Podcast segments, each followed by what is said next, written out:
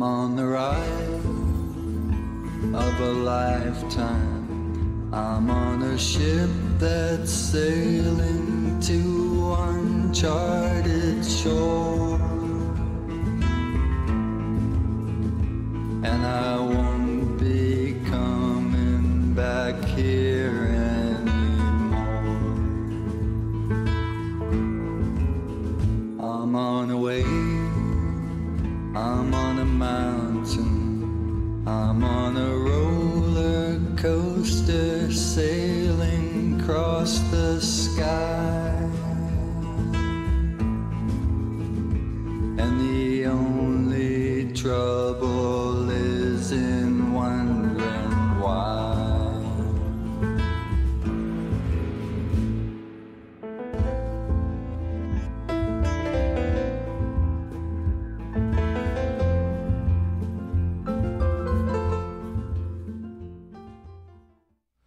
Live from the Salt Lake City, Utah. This is Heart of the Matter, where Mormonism meets biblical Christianity face to face. I'm your host, Shawn McCraney.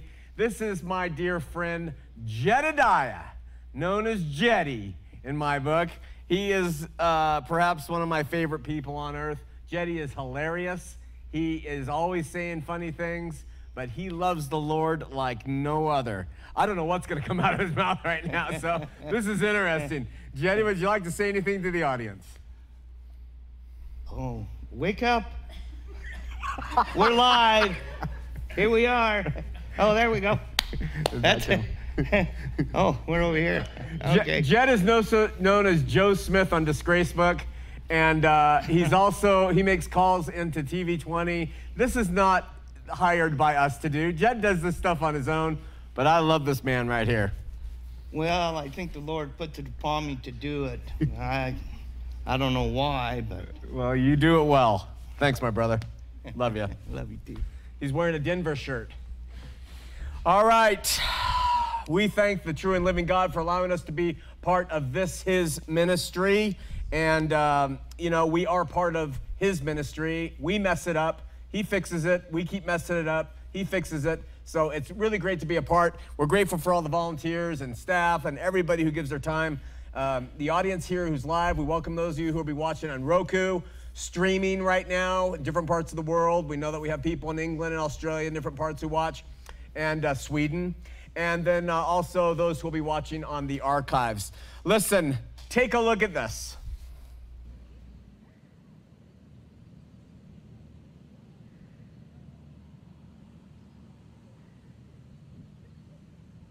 For Christ is the end of the law for righteousness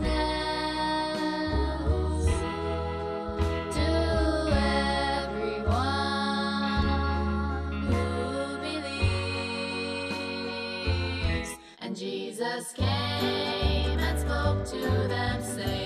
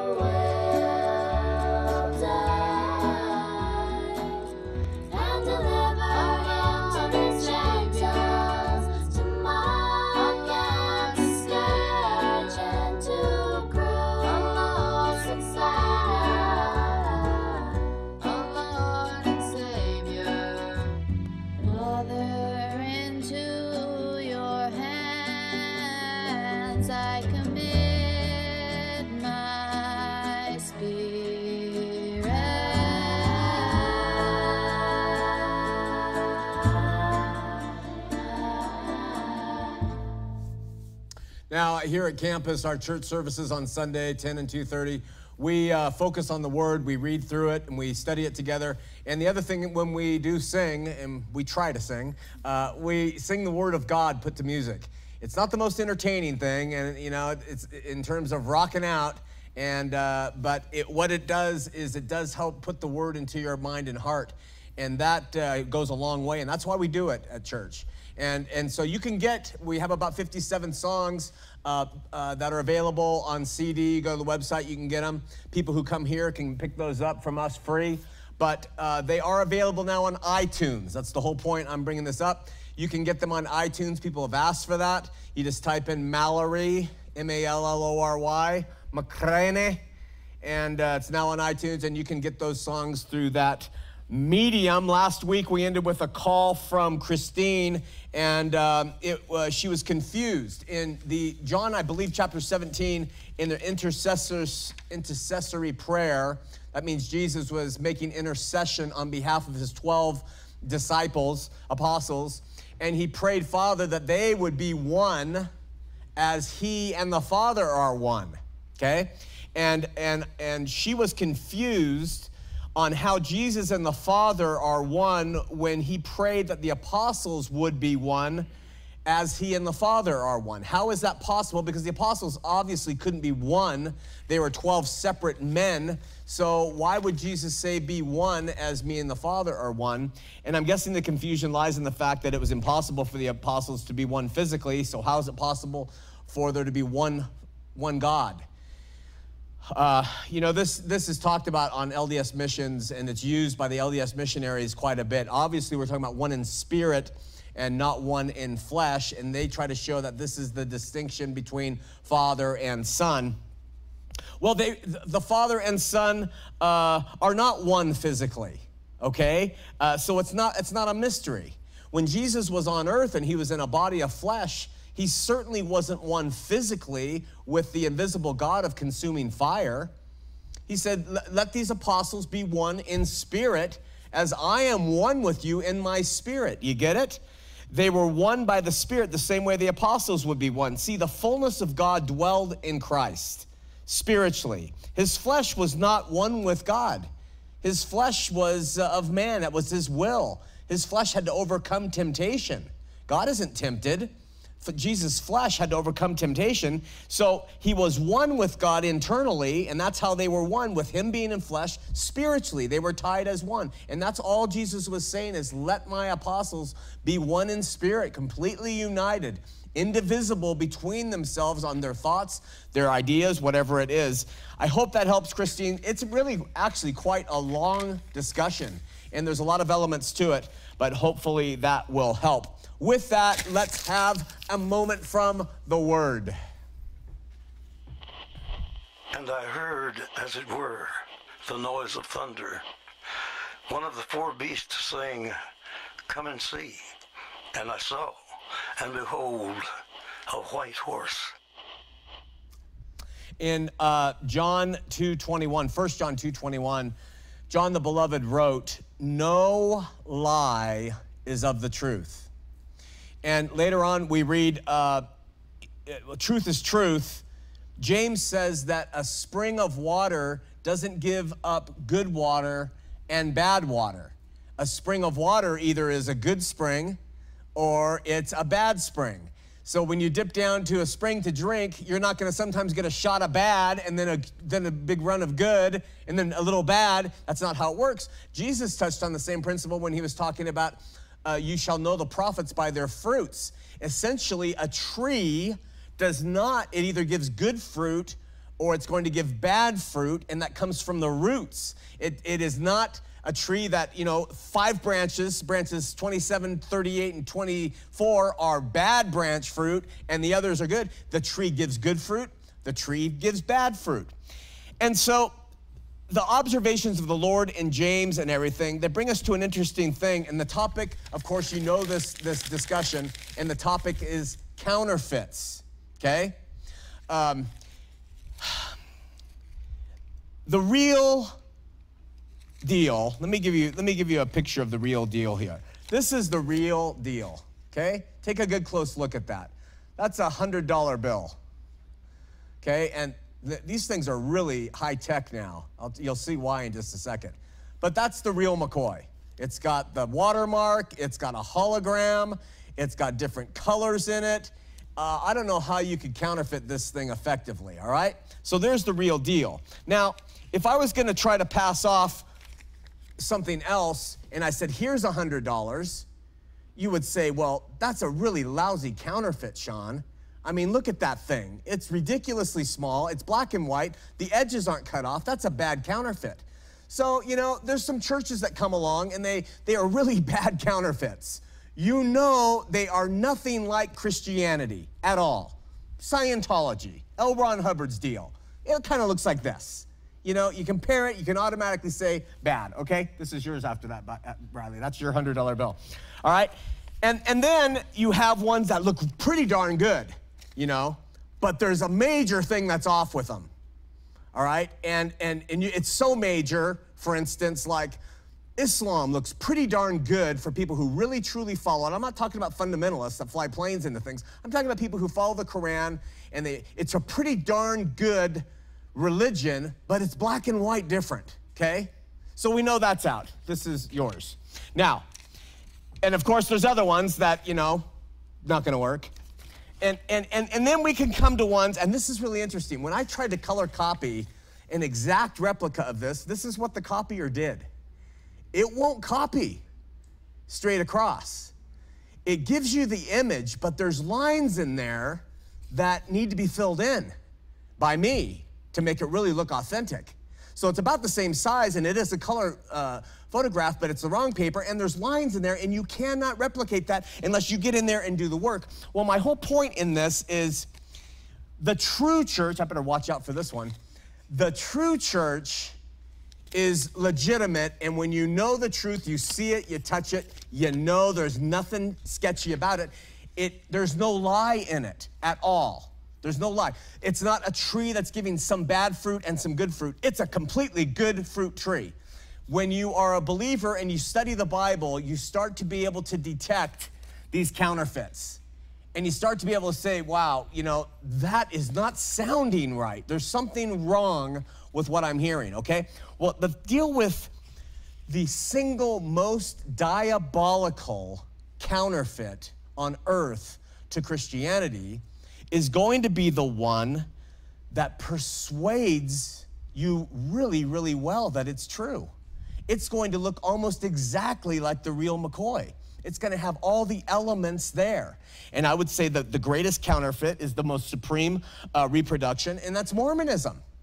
It has all the elements there Jesus and God and, and, and doing good and obeying commandments and being faithful to family and family unit and has all that stuff going on. But between those lines, there's some drastic measures. Because it looks so close to good, people grab it. They think it's currency that's going to be uh, negotiable in heaven, and they are going to find themselves sorely mistaken when it comes. And that's one of the reasons that we do what we do. That message about counterfeit is going to play in with what we're going to talk about now. But before we do, let's have a word of prayer. Father God, we uh, seek your truth and uh, your spirit to be with us here or wherever uh, we are, and uh, that you'll open our eyes and ears and help us to um, seek you in spirit and in truth, and to be able to witness the counterfeits, however they come, and from whomever they come, whatever man or woman is preaching them or teaching them that we will be able to discern them and look to you and you alone, the only currency that matters here and in heaven beyond. We pray for this in Jesus' name. Amen. All right, so tonight is going to be a night of heuristics. You've heard that word before. And I'm going to give you several. Speaking of counterfeits, we have been talking about what it means to be a Christian. And we've had two or three parts on this. Tonight, I'm going to give you a whole bunch of insights about what it means to be a Christian and how it plays out. Now, the LDS are all about men and women progressing, getting better and better. Gordon B. Hinckley is the one who said, We take bad men, we make them good. We take good men, we make them better. And quite frankly, let's be fair, They walk, they walk the talk. The church is so instituted that it takes people and it moves them doctrinally, in practice, according to their age and maturity. It's all based on that progressiveness to move them along toward godhood. And um, they, it does work for them. That system does work, like the military. It does work, but it's a horribly deceptive counterfeit, which you really have to kind of examine to understand why it is. Because if you just step back and look at it, people who say church is something that should make our lives look good, you look at Mormons and you say, hmm, they do it really well. So it's an extremely good counterfeit to the other. Now, Christians typically, as a whole, fail by comparison in their corporate attempts to move people progressively into greater and greater maturity. It does happen, obviously. There's a lot of mature Christians in the Word, and they grow by the Spirit. That comes by the Spirit, not by church. But generally speaking, even in the most organized denominations, they can't compete with the system of Mormonism. And the reason for that is what drives the Mormon mindset, what what's behind it versus in Christianity, what's behind it is a completely different thing. So let me give you an example and we'll go to the board. And after this one, Wendy, be prepared to erase. Let's take two babies, okay? This is a blanket. This is baby number one, and we're gonna call this baby Mormo, okay? And this is baby number two, and we're gonna call this baby uh, Chris. This is a Christian baby. This is a Mormon baby, all right? Now, the thing that the LDS do is they want their Mormon baby to go this way. And they want their Mormon baby, if it's a male, to end up looking like this. Ah. Okay, that's the Mormon baby's ultimate goal. And that means in their job, in their in- income, in their outward stature. They want them to look that way in the homes they buy and live in. They want them to be that way in their church callings. They want them to be that way in their education. It is all based on pride.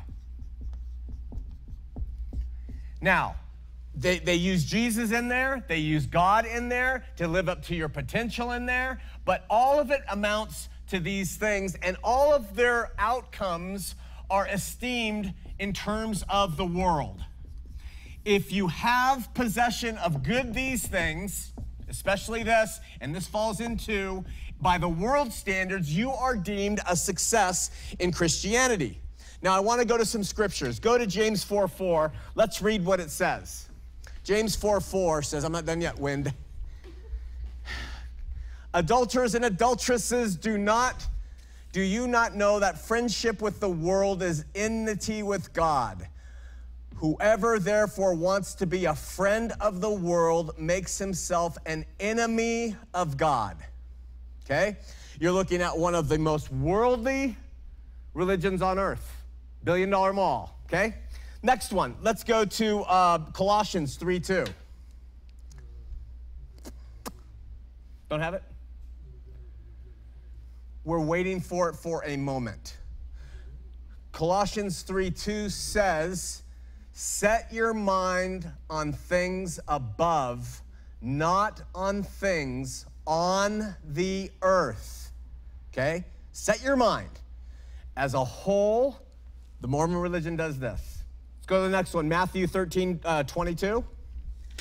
It says, now, this is Jesus. He's given the parable of the sower, and he says, This is what I mean when they say the, the seed is thrown amongst thorns. Now, he who received the seed among the thorns is he who hears the word, and the cares of this world and the deceitfulness of riches choke the word, and it becomes unfruitful. Okay? Cares of the world. And then we go to uh, 1 Corinthians 7 32, 33. Excellent. And it says, Paul says, I want you to be without care. He who is unmarried cares for who is unmarried cares for the things of the Lord, how he may please the Lord, but he who is married cares for the things of the world, how he may please his wife. Now, if you look at Mormonism, uh, Bruce R. McConkie said marriage is the most important thing that a Mormon can do. There, Paul says, listen, if you're married, you're gonna have to care for the things of this world. It's not that he was saying, don't be married. He said, if you can't contain yourself sexually, marry. It's better to marry than to burn. But if you can, it's better to be like me, he said. And don't marry, you can give all your devotions to the Lord. And he says, if you're not, you're of this world. Finally, let's look at, I think it's 1 John 2 15, 16. Listen to this final one. Do not love the world or the things in the world. If anyone loves the world, the love of the Father is not in him. For all that is in the world, the lust of the flesh, the lust of the eyes, the pride of life, is not of the Father, but is of the world. And when you talk about lust of the flesh, lust of the eyes, and pride of life, you've got the end result Mormons want to bring their people progressively to. Okay, so let's just quickly look here at the Christian model. The Christian model is downward, okay? And it ends in the cross. A Christian parent who loves the Lord and knows the Bible does not want little Chris to increase. They want them to get a job or whatever. They want them, but never be the focus. They don't want them to, to center on the world. They would rather have them become missionaries. They would rather have them teach. They would rather have them be involved in the church. They don't want them to do that. And it's a, it's a downward death to the flesh. And it is, we don't care about these things. And, and, and where do we get the model for that? We get the model from Jesus. We look at his actual life. When I was LDS and I was in quandary over what is true, I used to think, how come Jesus in the Bible looks so differently in terms of who he was and how he lived to Thomas Monson or to, or to, to Kimball or to these apostles? Why do they act and, and live so differently? How come Jesus seems to be such a different man and yet they promote this? You know, I want to point something out. What this is, this is the Ubermensch. This is the Superman that Nietzsche taught about. This is what Ayn Rand talked about. This is all that. This is what um, uh, Marx was all about. All of this is about the elevation of man. That's what it's all about. It's nothing un- un- uh, unique to Smith. All the philosophers that talk about this type of thing, they're all uh, historically there. Jesus is the one who says, Die, take up my cross and die to this world. Don't be of the world at all. And so, while the Mormons do talk about progressing, and Christians certainly talk about becoming joint heirs with Christ, this is how you become a joint heir with Christ. It's through this means the death of the flesh. The way you become the best Mormon, we're looking at the best of the best. Become the best Mormon, become the best Christian. And I'm telling you, in the end, we have completely different views. And that's why the counterfeit is so deceptive. Okay, Wendy, get going. Hurry, fast. We have lots to talk about. Oh, she used to be so fast in her younger years.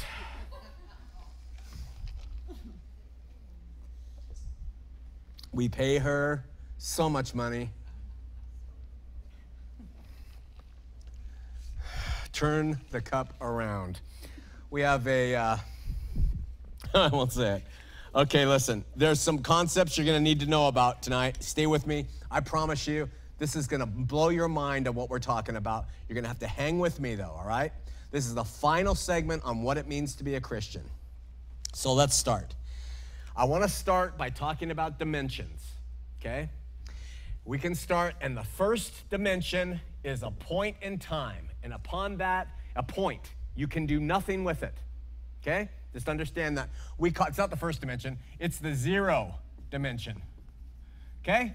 There it is, a point. Now, the first dimension is length. And upon that, we really can't do anything either. It extends eternally out and back, and it just goes, but you can't do anything with it. You can't give it any kind of form. The second dimension includes the first and the second. It includes length and it includes width. All right? So now we have a plane upon which something can be created. Let me give you an example. We could draw a person. Now, if you get with the scientists, they'll tell you there is no flatter person on the face of this earth than this, this man in the, in the first, uh, in the second dimension. Completely the flattest there is. But the man can be drawn and created because the man has a place in a space of width and length. With me so far? Nods help from the audience. now, the third dimension adds the first, the second, and the, and the third. You know what it is? We have length, we have width, and then we have height. So, what happens in this is we now have room for a 3D person, a little thicker, arms, hands, a little baby. All right?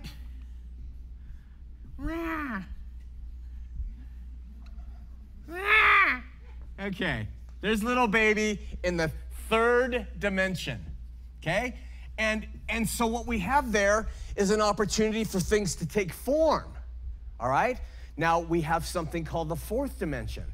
So we have length in the first, we have width in the second, we have height in the third. What is the fourth dimension? Time. You see, little baby here, he needs to grow. If he just stayed in the third dimension, he would just stay a baby. But so what we get though is we get something that looks like this time. Yeah. Sorry. All right. And inside of that, we have a person who is fully dimensional, full grown, and what we would call an heir of Christ, joint heir with Christ. Okay? Wendy, get at it.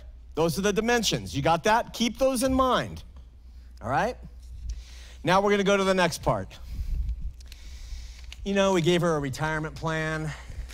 We, uh, we promised her silver handcuffs, whatever, whatever that means. All right. Thank you, Wendy.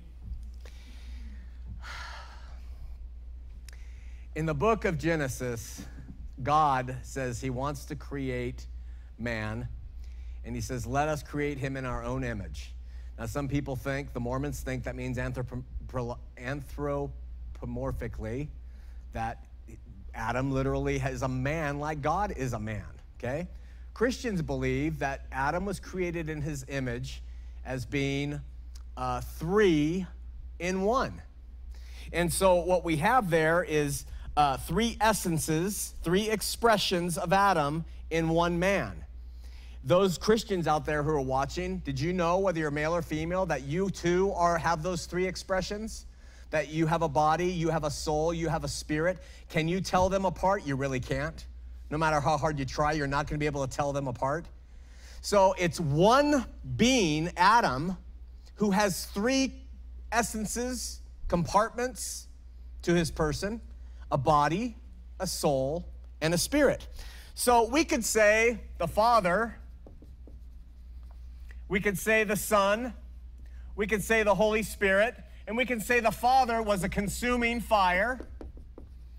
We could say the Son was the Word made flesh. And we could say the Holy Spirit is the breath of God. Okay? And we could also say that man is uh, flesh, so he has a body called the sarx in the Greek, and that he has a Holy Spirit called the pneuma in the Greek, spirit, and he has a soul. He has mind, he has will, he has emotion. Okay? And we could say that is how God created Adam in his own image and Eve. Okay? Well, something happened. Good old Adam here, he sinned. So, what did God do? Who related to Adam completely by the Spirit, relating here, what did God do? He moved out. Gone. Boom. And Adam died spiritually. God said to Adam, Listen, in the day you eat of that fruit and disobey me, you will die. You will surely die in the day. Well, Adam lived to be 300, I mean, 930 some odd years old. Did he die? No, he didn't die physically. His soul didn't die, his mind, will, and emotion, but his spirit died, okay? And God moved out. It was called spiritual death. So that is God's, we'll call Adam God's primary home. Okay? God went to another house. What was it? It is, we'll call it the patterned house. Where did God give a pattern for his house? In the temple or the tabernacle. And what was it? It was three compartments. It was an outer court, it was an inner court, and it was a holy of holies. Okay? It's three in one. One temple, one tabernacle, three compartments, patterned. Okay? It was defiled, and what did God do? He moved out. He said, I'm out of here. I don't live and dwell in un- unholy places. Well, where did he go? His next house. Let's call it his perfect house. Ooh, what was that? We'll call it his son, Jesus, who took on flesh, God with us. Jesus always smiles. Okay? And he moves into his son, and that was a perfect home. Did God move out? Yeah, he did. How come? Because sin moved in. Whose sin? Our sin. And so God moved out when? I would suggest, could be wrong here, but I would suggest God moved out of his son only at one point in time. First time in the in the eternities when his son was on the cross. Prior, when he's on the cross, he's made he makes seven statements. And he's up there and he's saying, Father, forgive them. They don't know what they do. Father, do this, Father. And then all of a sudden, the earth goes dark. And Jesus cries out, My God, my God, why have you forsaken me? I would suggest at that point, Jesus died spiritually, that he was all alone as a man up on that cross, bearing the weight of the world. Could be wrong. But I believe God moved out. Wendy got to raise part of it really quickly, just part of it, because I got one more place. So we have a primary house, we have a patterned house, we have a perfect house. God has moved out of all of those because sin has moved in and corrupted them. Well, suddenly that's good. We have a final one. I'll switch places with you. We have a permanent house. Who is it? It's believers. When you look to his son, who lived perfectly and took upon our sin, God moves in and he does not move out because of our sin. His son perfectly took care of everything. So once he moves in, he's there. We can, we're going to sin. We're going to make mistakes. We're going to have evil thoughts. God has moved in. Wendy, where are you going? I need you now. And he is, uh, he's not going to ever move out. Okay? Not going to move out upon, go ahead, erase it, upon the conditions of who you are and what you've been and what you've done. He is there because you have believed. You believed by saved by grace through faith to belief. Okay, you have all that down. Nods will help. Okay, Dave is nodding radically. A little bit too much, I think. Nipping at the cooking sherry again, I believe. Okay, so my whole point we've been talking about what it means to be a Christian. Those who come to campus have seen this. So here we go. We know that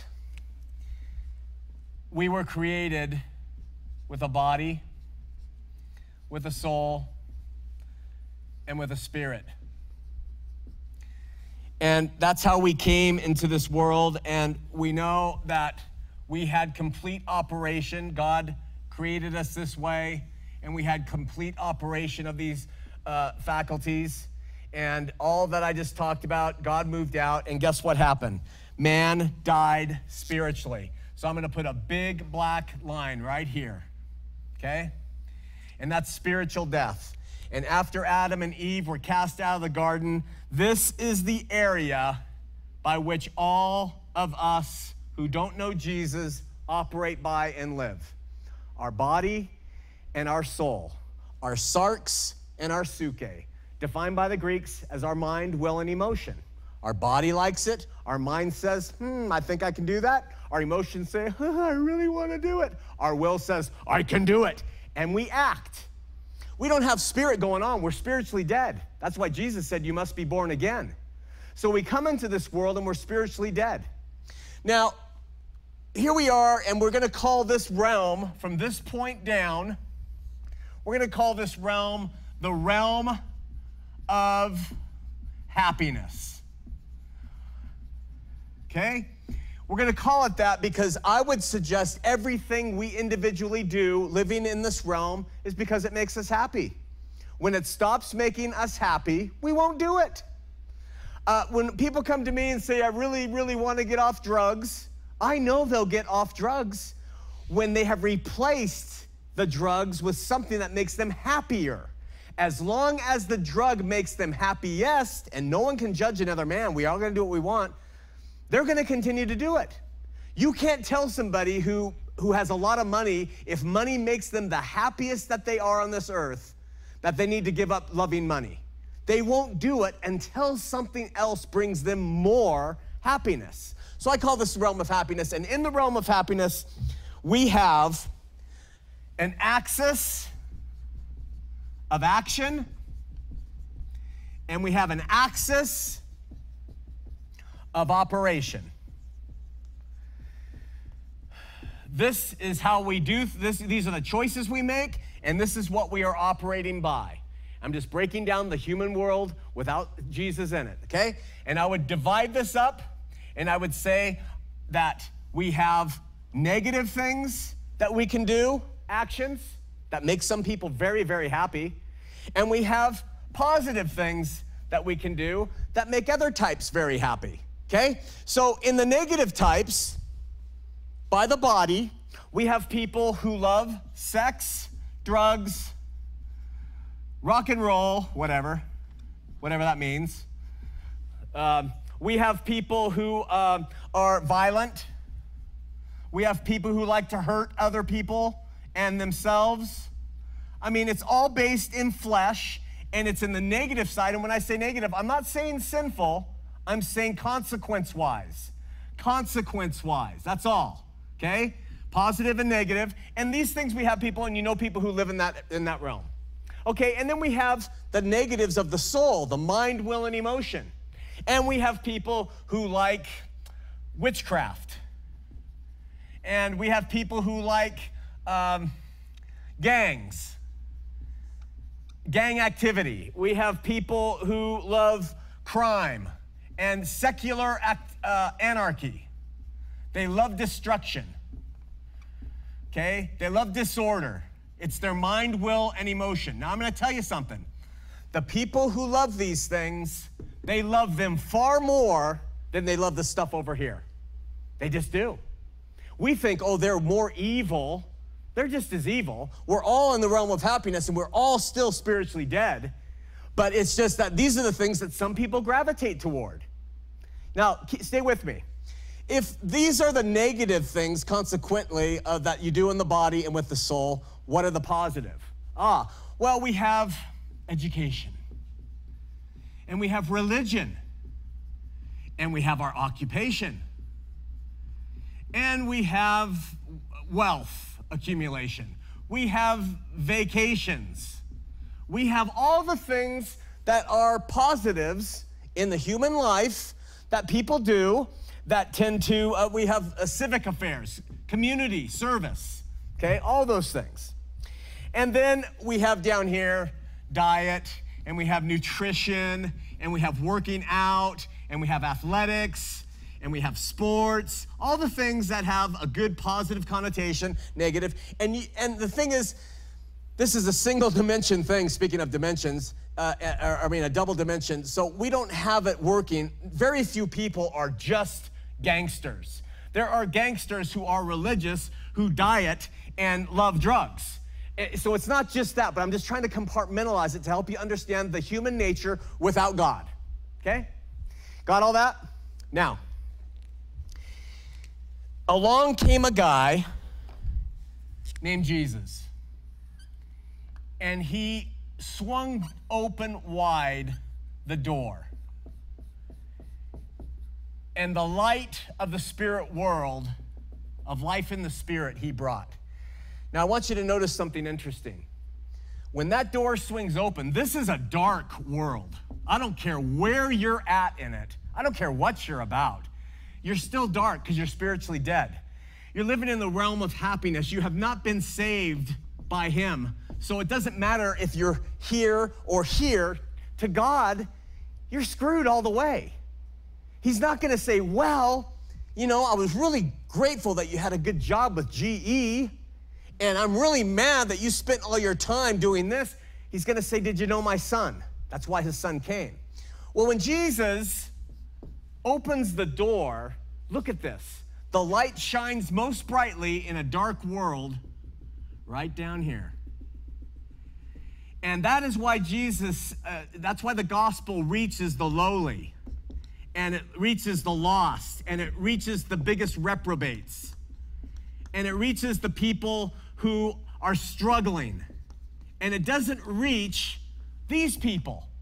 These people, Jesus says, it's harder for a rich man to get into the kingdom of heaven because they're over here in the north, west, east quadrant. And when the light shines down, they can barely see it by the time it gets into this dark void. They, they can all they can see is light coming out of this space right here, versus these guys are right in the middle of it.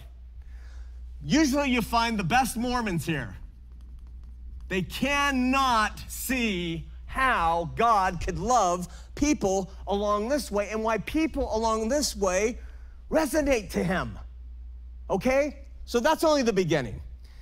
That's the realm of happiness. The Mormons thrive in the realm of happiness because they have everything that makes up happiness in this life. They have a place called Happy Valley. Mean, you'll talk to someone, you'll say, Hey, I want to talk to you about Jesus. Well, I'm happy. But you realize that the whole call for being a Christian is that line I drew, and it's suffering, it's difficulty, dying to the flesh, not living to it, you see. Well, here's the interesting thing. When you are born again and you enter into this place, here you go, you have entered into a battle. And Jesus Christ, he describes it so well for us in Matthew chapter 5. And we're going to wrap it up with this, and then we'll take your calls. You ready? Go to Matthew chapter 5 with me. This is going to blow your mind, folks. Jesus is teaching the Sermon on the Mount. He doesn't just say things out of order. He says them in the order he says them for a reason. You ready? The first thing he says is Blessed are the poor in spirit. That's a negative. You go from here, you enter into spiritual life, and he says, Blessed are the poor is in spirit. Listen, he says, Theirs is the kingdom of heaven. Is. It's theirs. They're, you've inherited it. It's yours. Okay? Then he goes on and he says, Blessed are the what? Those who mourn. Mourning and being poor in spirit and mourning, these are the loss of this world. It's the loss of the things that we have in this world. And we mourn over the actions we've taken. We mourn over the years we spent in sex, drugs, and rock and roll. We mourn and we, we're poor in spirit over all those things. Thanks, Derek. And so we're mourning. He says, uh, There shall be He doesn't say is, shall be. And then the next one, blessed are the meek. So we have another loss here to become meek. This is the opposite of this world. This world operates on power, on whatever area, even over on these areas. It's all power. It's that, it's that LDS guy up there in the corner that I drew earlier. That is why it is so sinister. And if you don't see it, you're part of a world system. This is Christ's system up here. And he's saying, You're blessed if you're poor in spirit and you're mourning and you're meek, okay? But then we go to the positives side. And Jesus says, What? Blessed are those who hunger and thirst after hunger and thirst after righteousness. So we have an addition now to the person. Now the person's starting to grow in their faith, you see? And this is what is so important. And this is the parallel to, to Mormons saying you want to become a God. And this is what Christians saying we want to become joint heirs with Christ. It happens in the spirit realm, not in this realm. So, blessed are uh, those who hunger and thirst after righteousness. What's the next one? What is it? Okay, blessed are those who are merciful. So now you are starting to look around and you're looking down here and you're saying, you know, these guys who are addicted to porn and these people who have drug problems, and you start to have more mercy for them. And you're starting to become more like Christ. And you're starting to become joint heir with him as you suffer through these things. Again, this is single and flat. It's all happening at the same time. Next one, blessed are the pure in heart. Wow, that is a step. We can do all the religious stuff. We've learned how to do it down here, but now we're doing it because our heart is becoming pure. It's a process. I see it happen with people I talk with as, as they stay in the Word and they cling to Christ. They, their hearts start to become more pure. They start to grow in Christ. They're becoming joint heirs through this process. This is where the Mormon and uh, uh, Christian thing have a commonality, but the Christian does it the right biblical way, and the Mormon does it the world way, and it is so sinister. And so then, after pure in heart, what's next? Peacemaker. Wow. Now, look at that. That's a big one, you guys. Peacemaker. You know, I really don't care what you believe. I love you. Come on, let's talk about Christ. I really don't care about that. I don't care about, let's, hey, stop fighting. Let's just try to understand and get along. Peacemaker. It's, it's up the ladder. You see, this is in order. The final one, is this the final one, Dave? Blessed are the peacemakers last. Okay. And finally, last one, the persecuted. Guess what Paul says makes us joint heirs with Christ? He says we should be joint heirs with him if we suffer with him. And that's why Christ listed it last. When Jesus says, Blessed are the persecuted, he says, For theirs is the kingdom of heaven. All these is a shall be, shall be, shall be, shall be, shall be, except this one. So entering in the kingdom as a newborn babe in Christ, yours is the kingdom of heaven. You learn to grow and go through all these things. You're being persecuted. Yours is the kingdom of heaven, and it's always yours. You see? And then we have the cycle where you're gonna fail when you're persecuted. You're gonna call somebody a name back. And so you drop back down and you're poor in spirit again. And you mourn and you're meek and you come back up. And you have this cycle. And this is what God is trying to bring us to when it comes to becoming joint heirs with Christ, learning to suffer with Him. All right. The radical thing about this, and I'm not, I know I'm gonna probably get in trouble for this. If we wanted to do this, and I'll end it with this, we have here the first and second dimension. We have people who live flat. They're, they are tied to this, okay? You want people who live uh, in the, uh, wait a minute, let me think I got this right. This is the third dimension. This is the first and second dimension, flat without the Spirit. This is the third dimension, which was those three plus being a babe and having shape to you now. And then as you progress this way into this realm, this area right here is the fourth dimension. And this is where time, it takes time for you to grow to full stature as you are hungry and thirst after righteousness. You're being merciful to others. Your heart is pure. You're being a peacemaker and you're being persecuted for those things. That is the definition of what it means to be a Christian. And so people say you shouldn't be fighting the churches. I don't see this being taught. I don't see the Christian churches telling their people we got to grow in the word. I see them entertaining them, I see them getting money from them, and I don't see them moving to get their people to, yes, enter in, but then let's get on this road because that is the purpose, you see. And uh, hopefully this made some sense. Let's go to the phones 801 590 8413. 8413 801 590 8413. All right.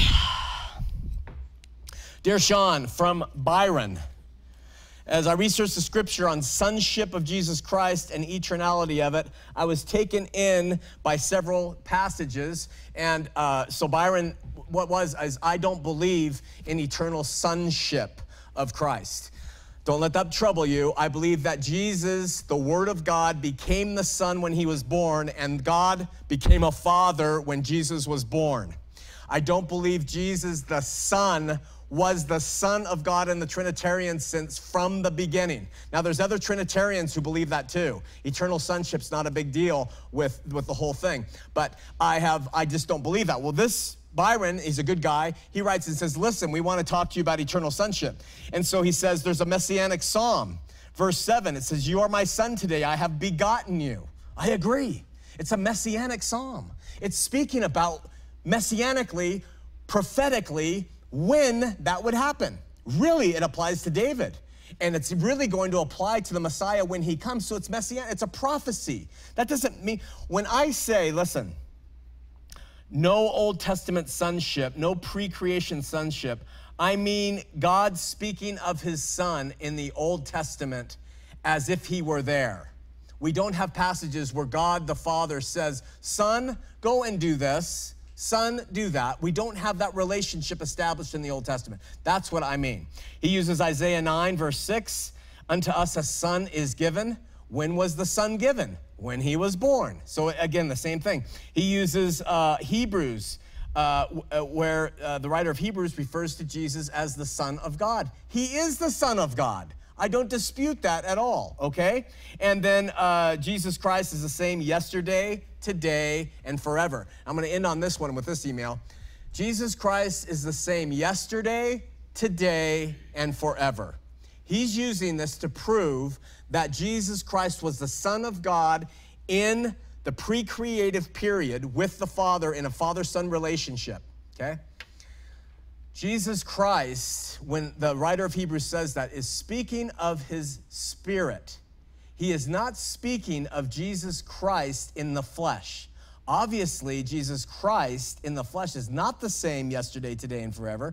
He was born a baby, he grew, he matured, he suffered, he died, he rose again to glory. He, he changed all the time as a man. So Jesus Christ, the man, was constantly changing. So now uh, in his spirit, no, it was always God. I get that. But so I'm just trying to clarify those things. We have two calls. Thank you, Derek, for your astute directive. Uh, we have Kathy in Salt Lake City. Kathy, you're on Heart of the Matter. Hi. I'm glad I can hear you. I can't hear you on my computer, but I can hear you over my phone. Oh, good. anyway, I um, I love your show. I was in polygamy. I was Mormon, born Mormon, and I'm 68, and I I lived polygamy 13 years. I was six years sucking it all up, and seven years getting out. Whoa. Uh, so, but I'm I'm Christian now. I mean, I'm I'm still on the records of the church, but um, not interested in being Mormon at all, but um, love the people. Don't like the leaders. Don't definitely don't like the doctrine. Don't believe in polygamy. Don't believe in the Book of Mormon.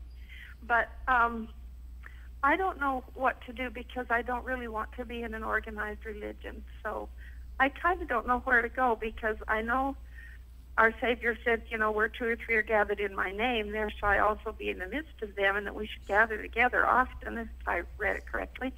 And um, but I don't know where to go, and I don't know what to do. well, okay, um, it's it's it is tough, and um, I'm to just be bold and tell you to come to campus because we're we are uh, uh, all we do is read the Bible and that's it. We, we have purposely kind of constructed it for people coming out of the LDS church. We don't have memberships. We don't have dress code. We don't have tithes or offerings that you have to do or give. There's no petition for any of these. We just come together on Sundays. We read the word. We sing if you want, and we get out of Dodge. It would be. It might be a good place for you to start if you. oh, I would love that. yeah. So, so uh, if you go to, we have a graphic. it- It'll come up on your computer. It's www.campus.com, and there's hyphens between all the letters, C hyphen A hyphen uh, and so on. Oh, okay. And it'll give you the time, and uh, it's Sundays 10 and 2:30, and then it signs to come here. Now, that being said, some people come here and they, uh, they, it's not their cup of tea, and it may not be yours. Keep. Oh, I think it will be. well, I hope, but if not, keep searching. And remember, it's not the church that saves you, Kathleen. You know that. It's your relationship with Christ. Yes. So if you go 20 years and not find a church, so what? You know? Well, I'm, I, I love to pray, and I'm so grateful for my life, and so grateful that God brought me out of that horrible, horrible place. Um, just so grateful. I can't thank you enough. Praise God. That's such a beautiful testimony. Thanks for sharing it with us. Thank you. I was also in that movie, uh, Lifting the Veil of Polygamy. Oh, wow. Yeah, I was in that uh, many years ago when I first came out. I've been out uh, about I've been was in 13 years, been out about 13 years, but just don't know where to go. Grieved for many years, you know, but Yeah. just coming out the other end. So I just want to meet with like-minded people that want to know our beautiful Savior and that it's about Him and what He did for us, not what we could do for Him. Amen.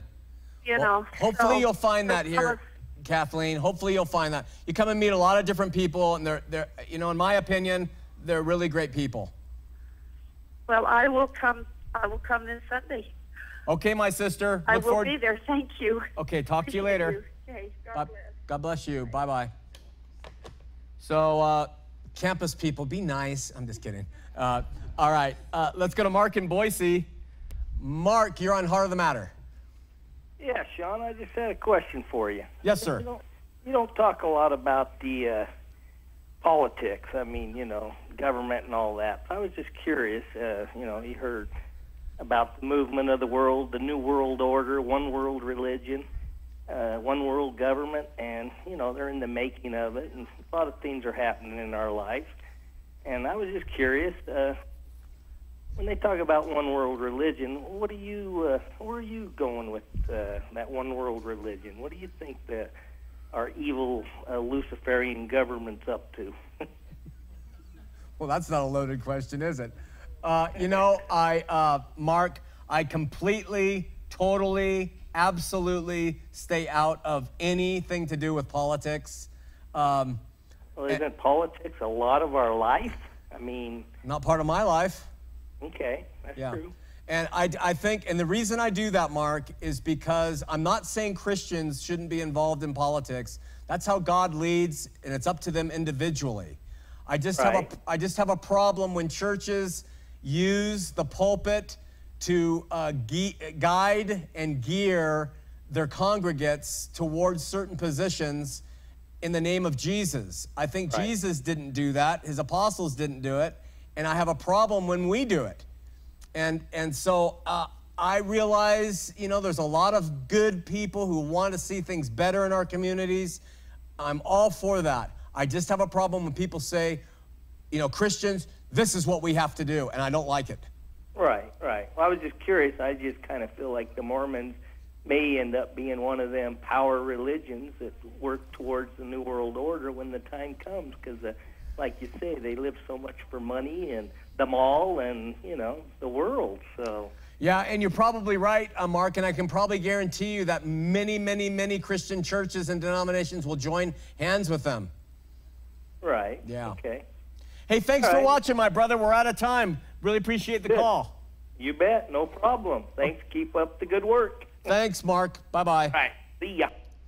We have a lot of uh, emails, a stack, and I'm so sorry. I, I write you guys sometimes and say, we're going to cover it tonight, and I'm just so long winded. But next week, we're going to tone back. We're starting on a new subject. We've covered God, we've covered soteriology, we've now covered what is expected of the Christian, what is the Bible tells us to be, and we're going to go on and we're going to get some new level ground play, ground work done between the LDS and Christian uh, churches and see if we can uh, make some sense of uh, how to help these LDS people come out of the faith and what to look for in their church. There's a lot of good churches here in Utah and a lot of devoted pastors who've given their life to the Lord. I talk strongly against the showmen and the ones who are uh, doing things that aren't helping the sheep.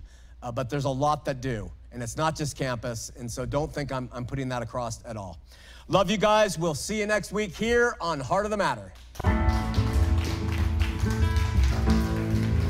Good job. I'm on a ride, going nowhere.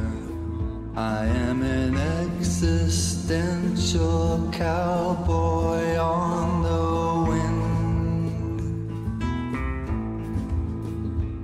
And I won't be coming out, I'm going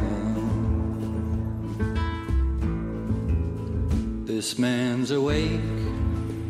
A storm's arising, the dawn's awaiting till a hundred monkeys know. And I can feel the monkey start.